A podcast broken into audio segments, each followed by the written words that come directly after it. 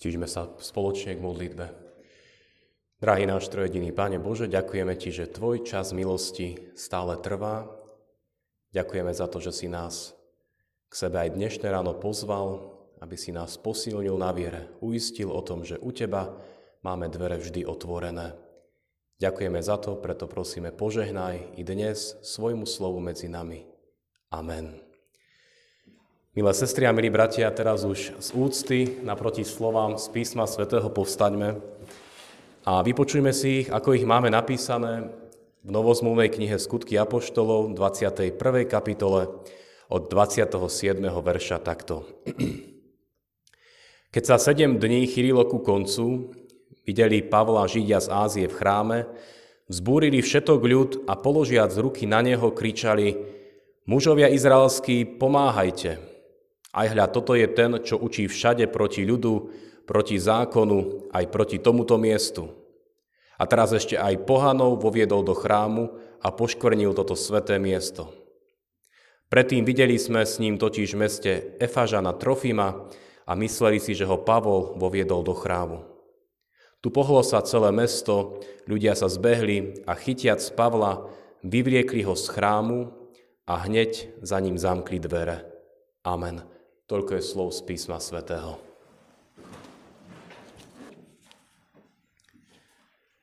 Milé sestry a milí bratia, zažili ste už niekedy v živote, že pred vami zatvorili dvere? Alebo zažili ste situáciu, v ktorej vám druhý jednoducho dali pocítiť, že vás nechcú vidieť, alebo že k ním nepatríte? A myslím, že zrejme každý od útleho detstva zažíva podobné náročné situácie, pri ktorých nás druhý odstrčia alebo vylúčia zo svojich radov. A vždy, keď to príde, s nami to poriadne zamáva. A dokonca sa to stáva aj na miestach, kde sme presvedčení, že tam patríme a máme svoje miesto. A potom, ako studená sprcha príde spomenuté zabuchnutie dverí pred nosom. A my sme zrazu sami, odlúčení a nevieme ako ďalej. Takéto situácie môžeme zažívať eh, v našich zamestnaniach, v našich rodinách, v našich vzťahoch, ale dokonca aj v cirkvi. A čo v takejto chvíli robiť? Ako pri takýchto prípadoch neklesať na duchu, ako sa nenechať odradiť? O takejto súčasti života čítame aj v Božom slove. Aj Apoštol Pavol sám zažil, čo to znamená prísť do chrámu, prísť na miesto, o ktorom si myslím, že tam mám svojich bratov a sestry a tí ma potom odtiaľ vyhodia. Aby sme si viac priblížili kontext prečítaného biblického príbehu, môžeme v krátkosti spomenúť, že Apoštol Pavol prichádza po svojich dlhoročných misijných cestách do Jeruzalema. Prichádza do mesta, kde z Kristovej moci vznikla církev.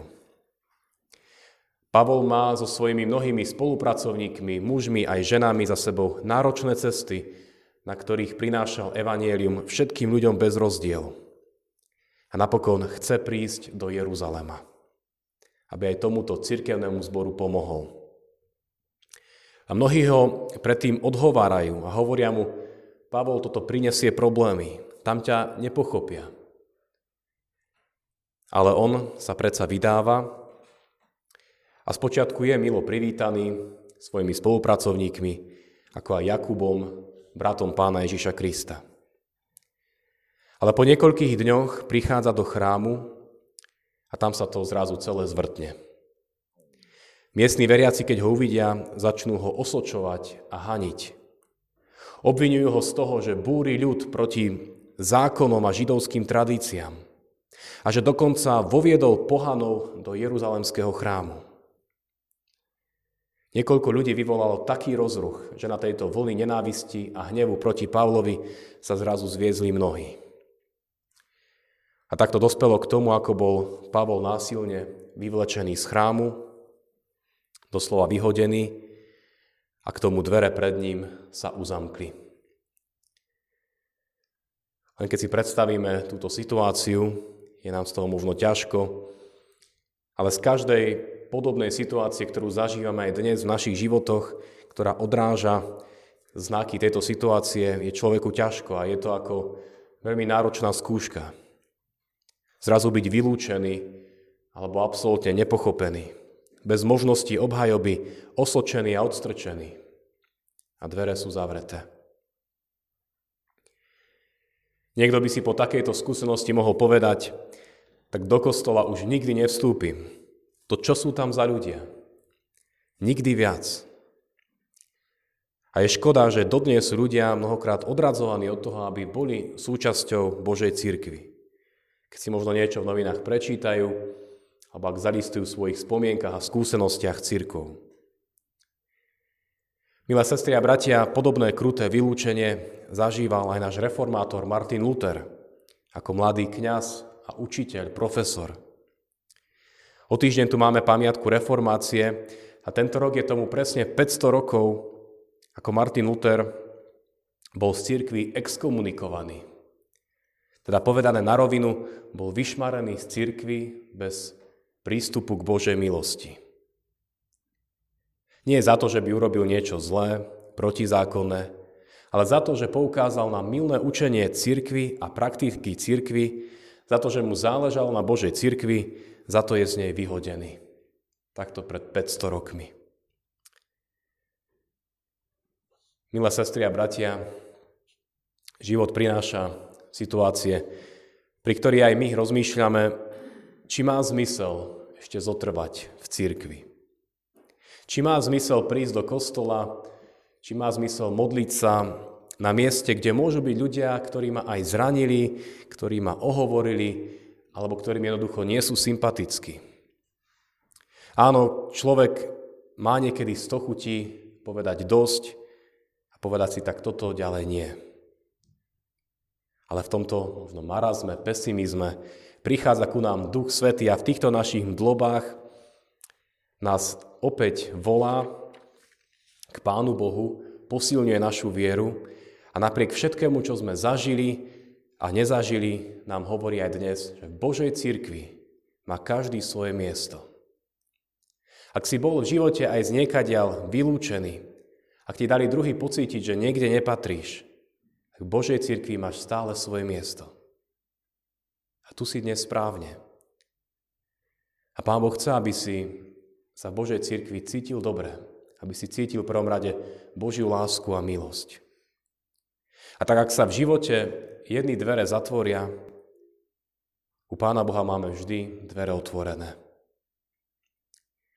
V Božom slove máme nespočetne veľa pozbudení k tomu, aby sme sa nenechali vo viere odradiť.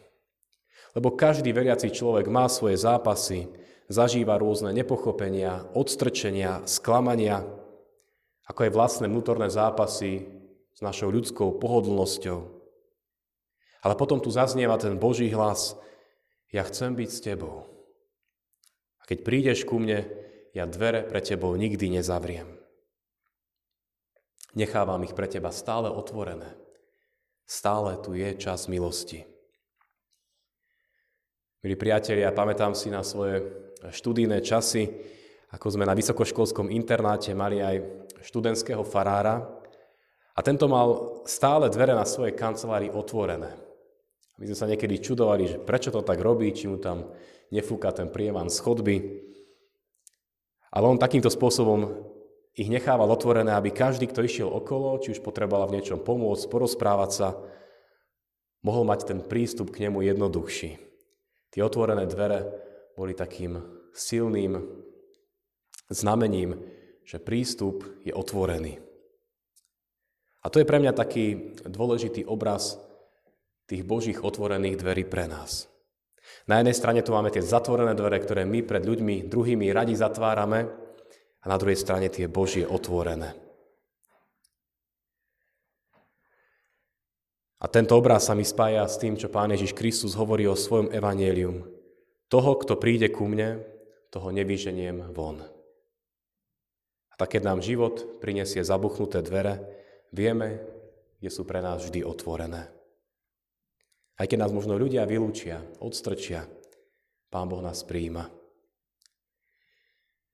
Milé sestri a bratia, v prípade Apoštola Pavla a tej jeho drsnej skúsenosti, ktorú zažil v Jeruzalemskom chráme, ako aj v prípade Martina Lutera vieme, že ani tieto nepríjemné vylúčenia, ani tie nepríjemne zabuchnuté dvere nespôsobili, že by oni vzdali ich zápas viery. Pán Boh sa ich v živote tak dotkol, že to jednoducho nemohli vzdať. Možno na rozdiel od nás, ktorí to niekedy až príliš ľahko vzdávame. Niekedy stačí maličkosť a človek si povie, to nestojí za to. Niekedy zase zaznieva tá známa myšlienka, že církev je plná pokrytcov. Ale páči sa mi, keď sa k tomu doplní, že církev je plná pokrytcov, ale vždy je tam miesto pre jedného navyše. V církvi Bože je miesto pre každého. Pre každého, ktorý bol pokrstený, ale aj pre toho, kto nebol. Pre toho, ktorý má svoje pochybnosti, otázky, zápasy. Božej cirkvi je miesto pre tých, ktorí majú aj iné názory ako väčšina.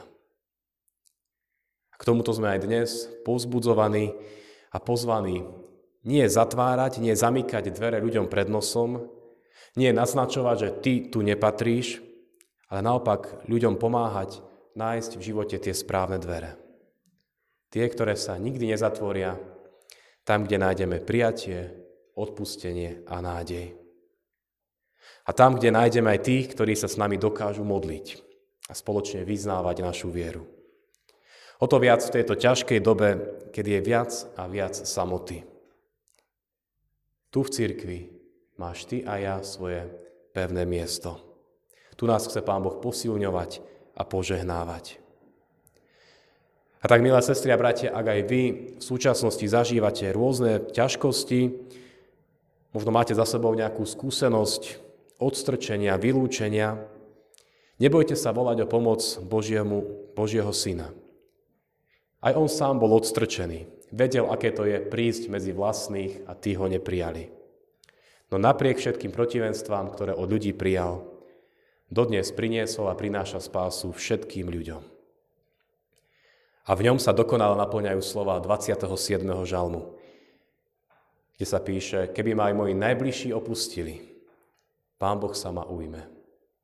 Amen.